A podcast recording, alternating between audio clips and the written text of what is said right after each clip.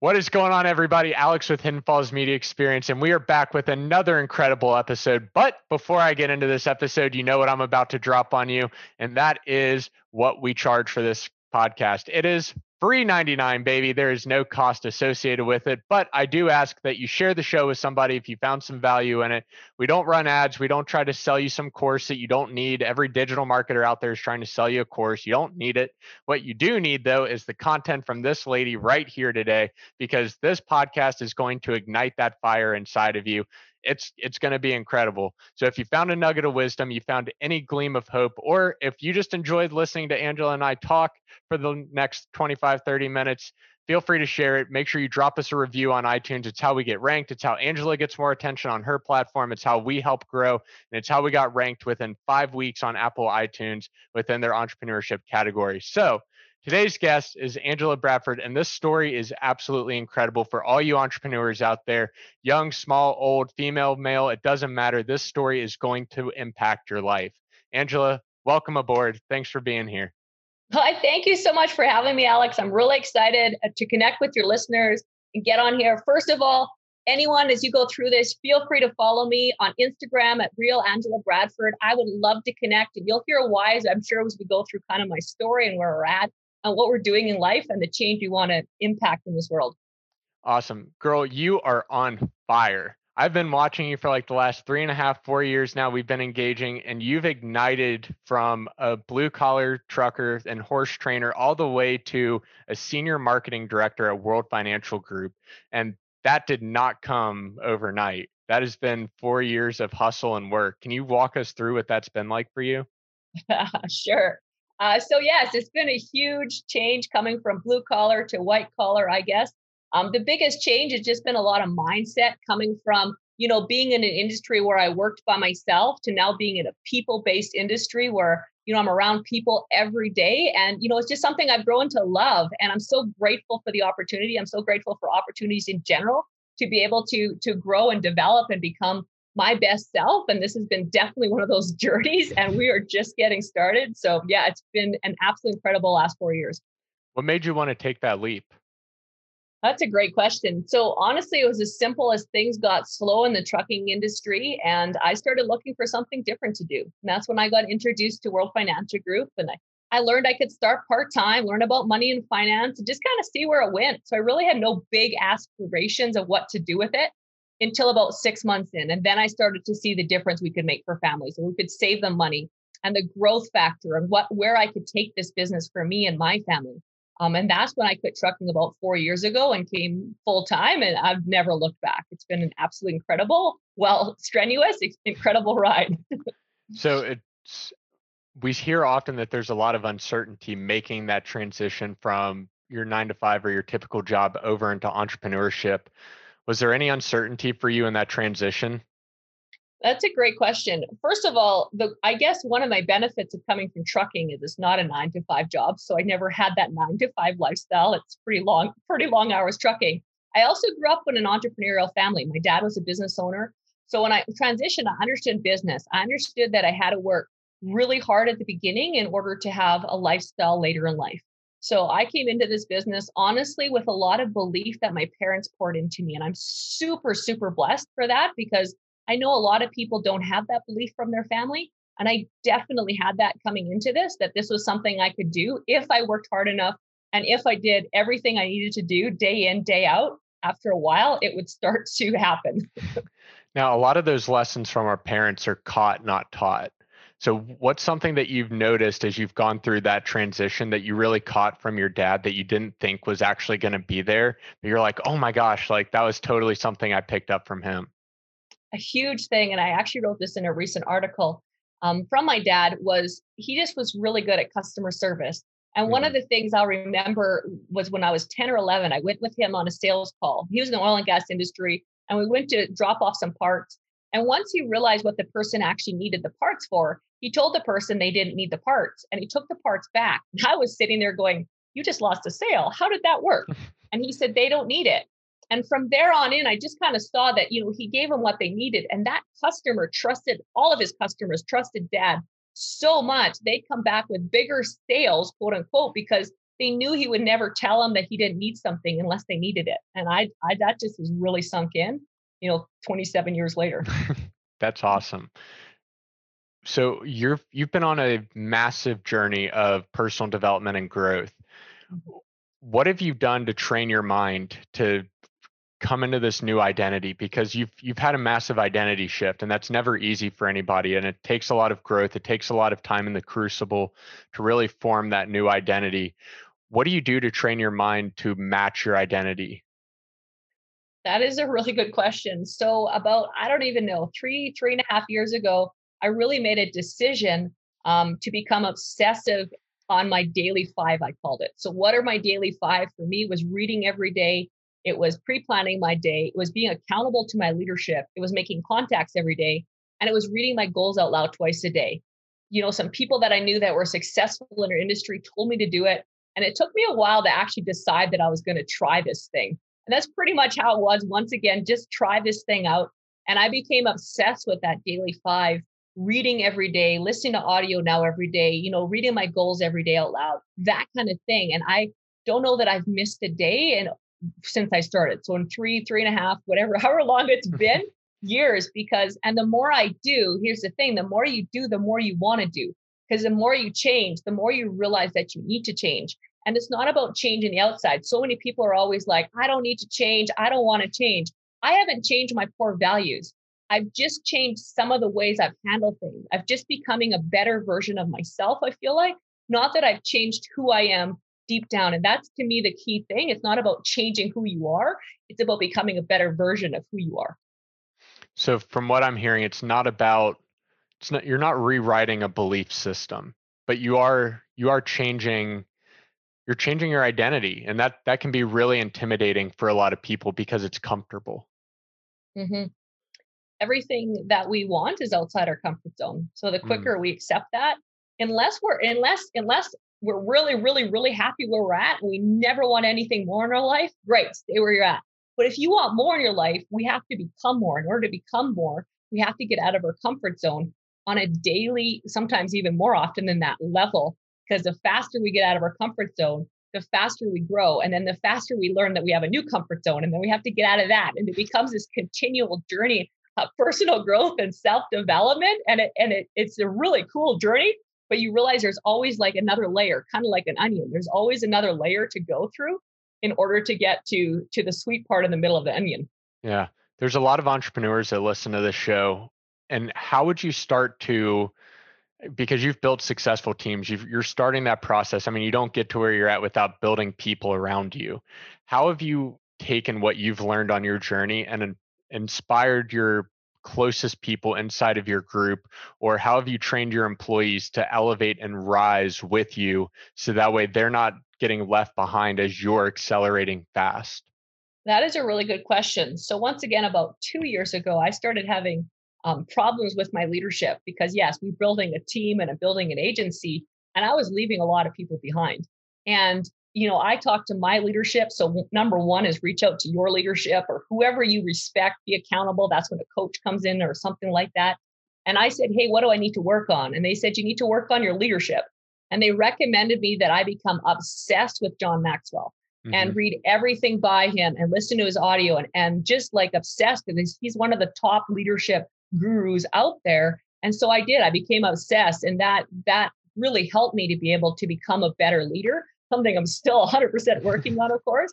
But you know, becoming a better leader and being able to actually lead my team so that I could be beside them and not just ahead of them, like you said. And that mm. it's it's impacted my life and my business and other people's lives in such a big way. You were recently at a John Maxwell event, were you not? I sure was. was what awesome. was the what was the biggest takeaway you learned from that event? Okay, well, a couple things, I guess. Okay, um, John Maxwell. Yeah, there was a so it's his event called the Exchange, which is one of his top end executive events. So first of all, what I will say on that is I applied back in January on a whim. So when you think, don't count yourself out of something. It was really scary for me to apply. There was 10 spots and you get interviewed. So in order to apply, I had to have some confidence and just try it. And it was a non-refundable deposit to apply. Mm. And you know, I'm so grateful that they accepted me. And my biggest takeaway from the actual event is to think bigger. I mean, these people that were at this event were thinking on a next level. They're writing a $100 million checks for charity. Next wow. level thinking. And it just kind of blew my mind. And I went, wow, I'm thinking way too small. And I need to up my associations once again, which was the purpose of the event. And I need to realize what we're capable of and what that difference we can make if we work hard, if we work on ourselves, and if we surround ourselves with people that together we can make such a massive difference. Like that's just crazy to me. A hundred million dollar check. yeah. You know, that it it's even an awakening for me of how how much am I leaving on the table because of where my mindset is. Yeah. Yeah. It's, there's there's levels. It's like you said, there's layers to that onion of how deep do you want to go. Mm-hmm. Yeah. And I don't think it means you lose yourself in that process. I think it's more of a self discovery process too. Exactly. Yeah. As you get, like I said, you don't know what you're leaving on the table because something I also read. Um, pretty much everything I talk about is something I read or heard now. But something else I read is, you know, we're we're acting according to the best of ourselves. So mm. everywhere we're at, we're 100% operating at our best cap- capability, which is kind of interesting because when you think of, you know, if you think of someone in your circle and you're like, wow, how could they do that? Maybe they're drinking all the time. I don't know what it is. However, we judge other people. I, I I'm guilty of it. And I think, why can't they do better? And but then I think of myself, why can't I do better? We can't do any better than where we actually are. We are 100% doing the best we can all the time, which gives to me a lot of love toward other people because I know that they're doing the best they can. For them to change, they need to change, and I'm doing the best I can. For me to change, I need to change. And to me, that's just an empowering and loving thought. So we're not beating ourselves up and saying, why can't I be better? What is wrong with me? Because I've done that lots. Instead of just saying, man, I'm doing the best. What can I work on continually every day to grow into that best version of myself? Mm. It sounds like that that requires a lot of gratitude, both for yourself and for others. Gratitude. And a lot of empathy. A hundred percent. Gratitude is huge. You know, we just got back also from a Dr. Joe Dispenza uh, workshop, and his thing is all about love and self love. Mm. And you know, and I just feel like I've come back from that, and it's been a lot of like gratitude and love for for a lot of people that I don't even know who they are. It's a weird feeling. I gotta say, it's not something I've felt before, but um, it it just feels really good to be able to love other people and and and help them become the best version of themselves as we become the best version of ourselves. That was one of my questions I was definitely wanting to get into was the fact that you went to a Dr. Joe event. And same question that we have with the John Maxwell event. What are some of the biggest takeaways from that? Because once again, being in that group, you're in rare air, right? Not everybody gets to be around these types of people. And I feel like it's our job for people that are around the Ed Myletts, the Andy Frisellas, the John Maxwells, the Joe Dispenzas, whoever that individual is that's leading the charge or has that level of influence and impact on the world. For those of us that are kind of the messengers, the evangelicalists of these people that are bringing the good news to the rest of the, our society and to the rest of our circle of influence, no matter how big or small that is, it's up to us to deliver that message. So, how well, what were those key takeaways from Dr. Joe? Because from a neuroscientist perspective, I've been all over Dr. Joe for a while. Oh yeah, right. You know a lot, a lot on this. So here's a, here's a couple here's one that's like not as deep and then i'll try to go a little bit deeper but okay. one of the things i just shared actually with our team yesterday was when you're in the jar you don't know what's on the label. So wow. Isn't that good? I was like so when you're in the jar this is why leadership is so important and reaching out to other people. You have no idea what you look like on the outside mm. because you're in the jar and so you need to like work on getting out of the jar and help having other people around you kind of kind of work with that but the biggest thing on a neurological, like um, scientific thing, is how he, how he scientifically explains, you know, how we can move from matter to source. And in order to move from matter to source, that is when we start to get into the quantum field. I'm trying to get too deep on this. But once we're in the quantum field, things can move really fast because normally what we're trying to do is we're normally matter trying to change matter. I, I've been so guilty of this. Matter trying to, if I work harder, if I talk to more people, if I do more, I'll have more, which is true to a degree, but only to a, a minuscule degree. To actually explosively change things, we need to get into the quantum field. And in the quantum field is where we get closer to the source, to God, to whatever you know your your audience believes in. But as we get closer to that, that's when we get into a world where things can happen weirdly. Man, like you think of someone and then they call you. Mm. Pretty much all the listeners I'm sure have had that. What is that? That's a quantum field working right there. So whenever you can get in that, and then it can work the other way. You can have that client that all of a sudden reaches out to you and is a hundred thousand or a million dollar client. And it's like, whoa, where did this come from? It came from the quantum field. So that's what Dr. Joe always talks about is, you know, that's why the meditation and getting quiet, because what most of us do is we operate in our past or we operate in our future. If you think of most of your thoughts, you're thinking about something that happened or something that you're excited or scared of happening. Very few of us actually reside in the present. And when we re- when we keep going in the past to the future, we have no room to create a new future. But if we can actually get in the present and actually be there where we have no past and no future, we are nobody, no time, you know, everybody, all of that stuff he talks about all at once, then we can start to create a new future. And that's where people like we were doing coherence med- meditations where we were healing people across the world. It was hmm. crazy. Mm. So we're able to do that because now we're getting into a no time environment when there is no matter. Because if people actually study it, when an atom in one area explodes that was attached to another atom or dies, or however you call an atom thing, they both go at the same time. What is that? They're in whole different worlds. How do they both implode or disappear at the same time? Because they were attached, because now they're in a quantum field, and that's what happens. And we can be in that quantum field and be able to work in a whole new environment that doesn't have to do with matter. Like, I want that house, and 30 years from now, I'm going to have that house. And now we're working on a future field as opposed to just imagining and feeling and being in that house. And then all of a sudden, one day you wake up and you'll be like, wow, I'm actually in that house. What just happened? And it's like so impactful and having, you know, that many people there all working together, all loving each other, all like it's kind of like a hippie movement, I'm going to say, but it was really cool. You know, we're getting up at four in the morning for meditations, and people aren't tired by the end of the day because they're so in tune with themselves. And it was it was definitely a mind blowing um, experience, and and for you, definitely highly recommended. Yeah, I've had my eye on it for a while. what are some of the visualization techniques that you've picked up from being around some of these great influencers and from yourself in your own practice and what of those have stuck with you?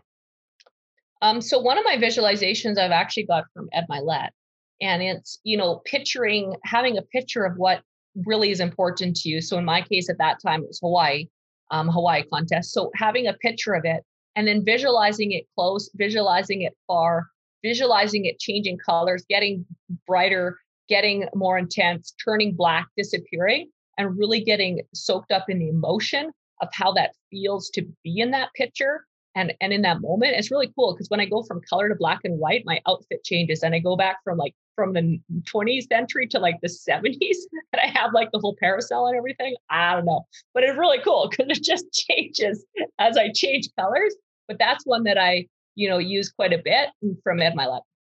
So Joe and Ed talk about the ability to visualize and meditate and actually heal the body because you're elevating into a different source.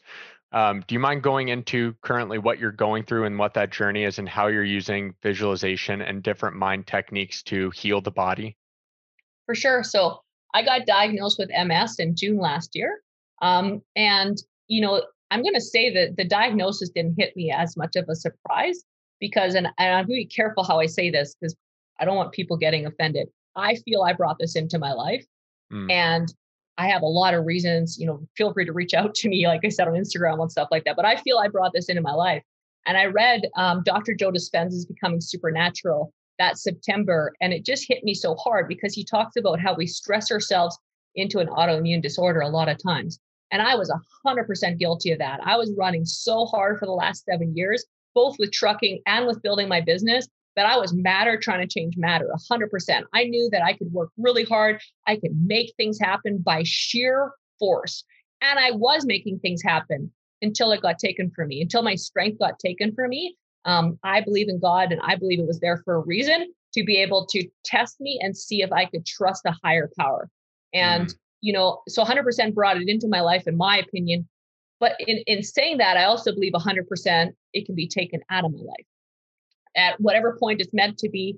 But so meditation, you know, being in that moment, picturing myself whole, being being those things, and also using the the struggles that I'm in to empower other people has been a huge part of it. And I believe that's a big reason why I do have it in my life is to help other people that are struggling with the same or other illnesses with their mindset because you know it's it's tough some days. You know it's been interesting talking to a lot of people. I want to bring up covid but bring a lot of people that are my friends have had covid lately.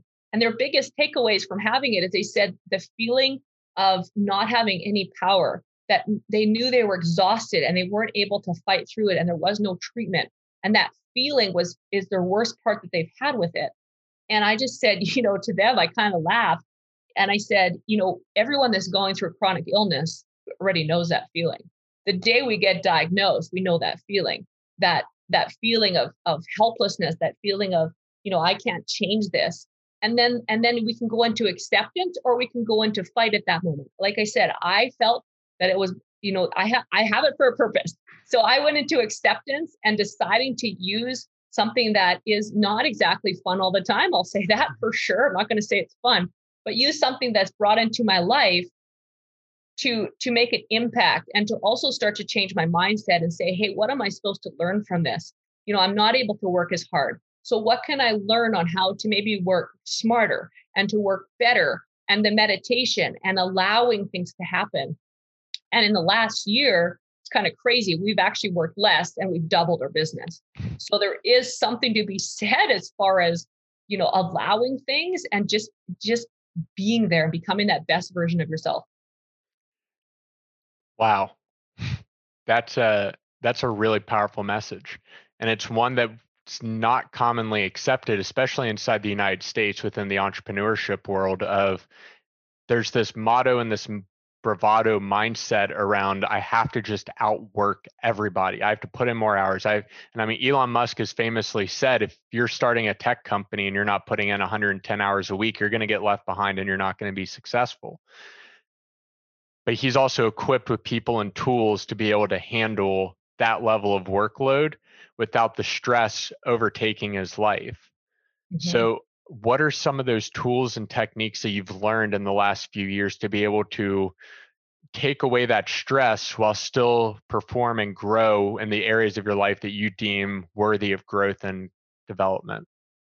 That's a great question. Um, for me, a lot of it has been um, my belief in a higher power. Like I said, I believe in God, and a lot of it's been prayer and just allowing Him to have control.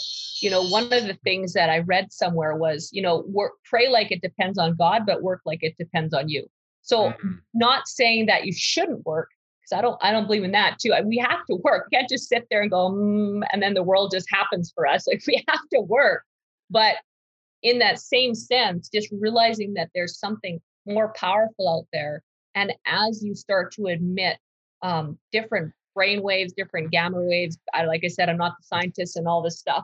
But as you admit that, you bring in different quality of people. Like being around someone that's writing a hundred million dollar check, as opposed to being with around someone that isn't, for instance, you're going to have different results. And if you're around those type of people, you don't have to work as hard because you're able to achieve more faster than being around, you know, making more calls, talking to more people. It's not necessarily about more, it's about quality over quantity sometimes. And so some of the ways I've worked through it is like I said, I made a decision the beginning of this year. I wouldn't work on Sundays. I felt that I was led that way.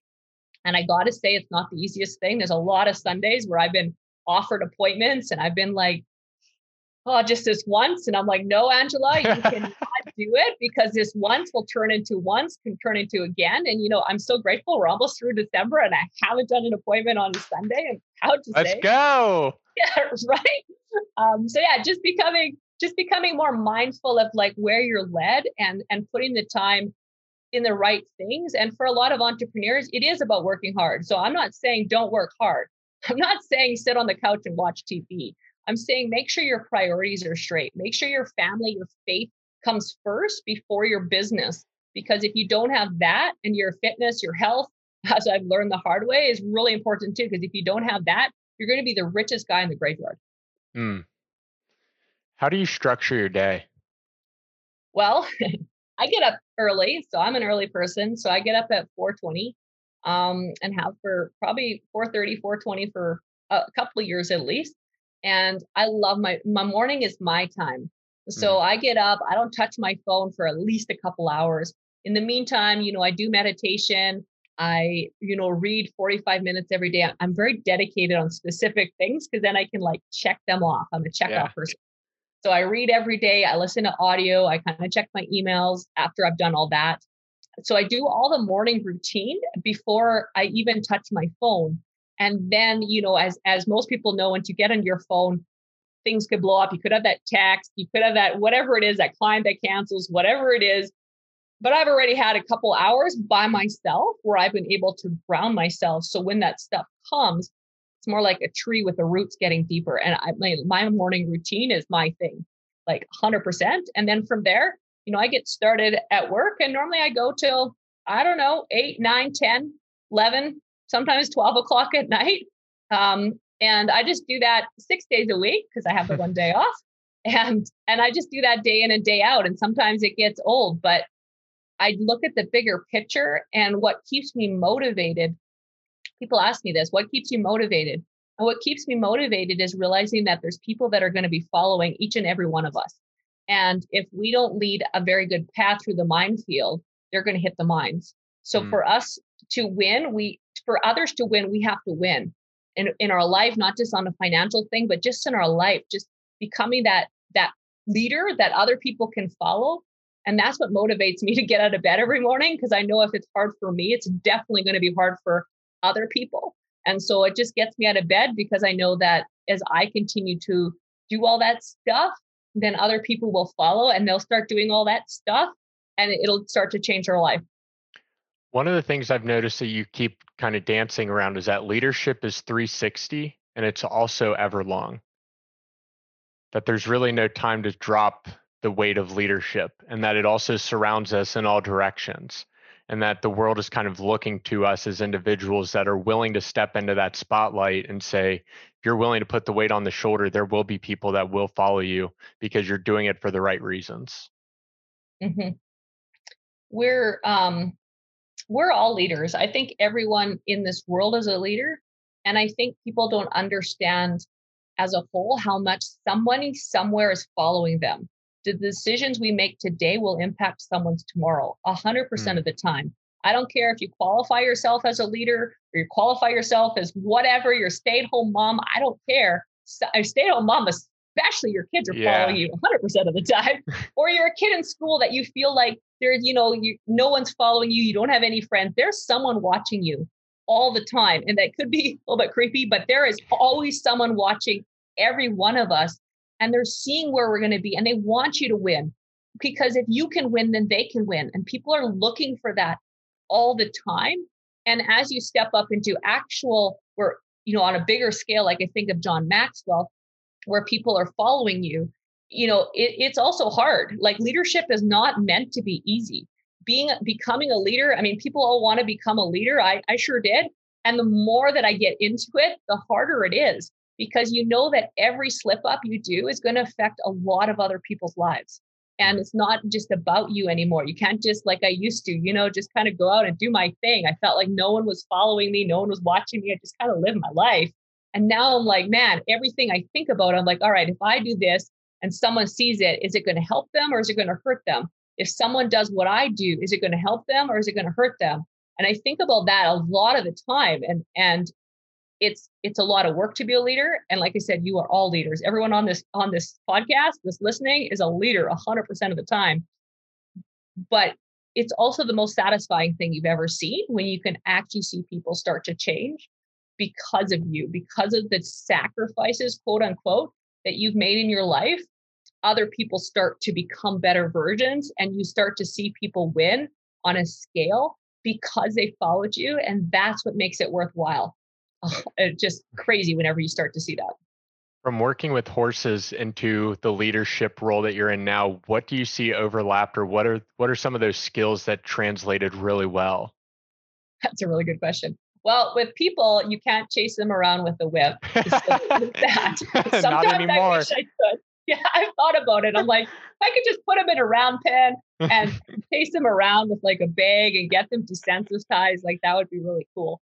Um, and make life easier. So there's there's some big differences as far as you know people have their own will, and so do horses. So with horses, you just have to work with their innate qualities and work with mm. them deeper than just you can't tell them what to do you have to show them what to do so that would be something i would say would be very similar same with people you know i've tried to tell people what to do and it just doesn't seem to work. And just like people have tried to tell me what to do. I remember as a kid growing up mom would try to tell me to do stuff all the time. I wouldn't do it but i would do it if i was shown how. So so a lot of it's just like thinking yeah thinking like a horse is a good good comparison there. I haven't actually had that one before but if you can if you can help people if you can help a horse if you can control a horse through through teaching it how to do things you can start to control and i'm going to say not even other people you're going to control yourself mm. Joe Dispenza talks about this back to him and he has horses and he said you're like your horse your thoughts is like the horse that you ride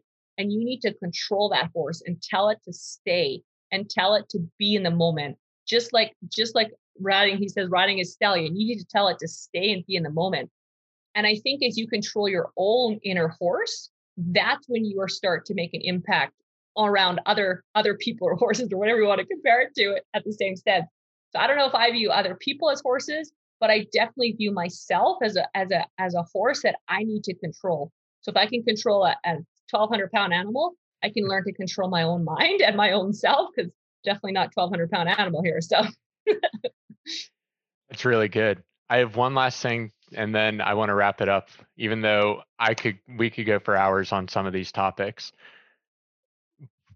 I do these things twice a year, typically around like summer solstice and winter solstice with a bunch of other people, and we do sweat lodges together. So we all sit in this teepee hut and we pour uh, water on rocks that have been sitting inside of a fire pit for hours.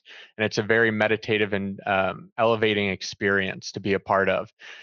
But one of the things that I've taken from this is the ability to think on multiple different levels, like you were talking about. And a few of the things are the ability to pray for people at an individual level, pray for a community at a community level, or those that are closest to us that we care about, and then a prayer at a global level. For those last two, a prayer at a global level and a prayer at a community level, what would those be for you? Or what would you call somebody to action to start to think about at those levels?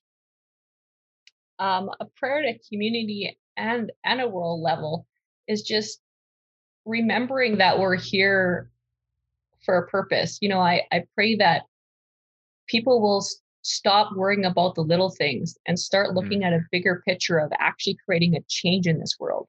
You know, instead of worrying about what the media says about masks or no masks or this or that, like let's worry about the bigger picture. You know, people need to feel loved. People need to feel special. People need to feel that they're here for a purpose. And too many people don't feel that.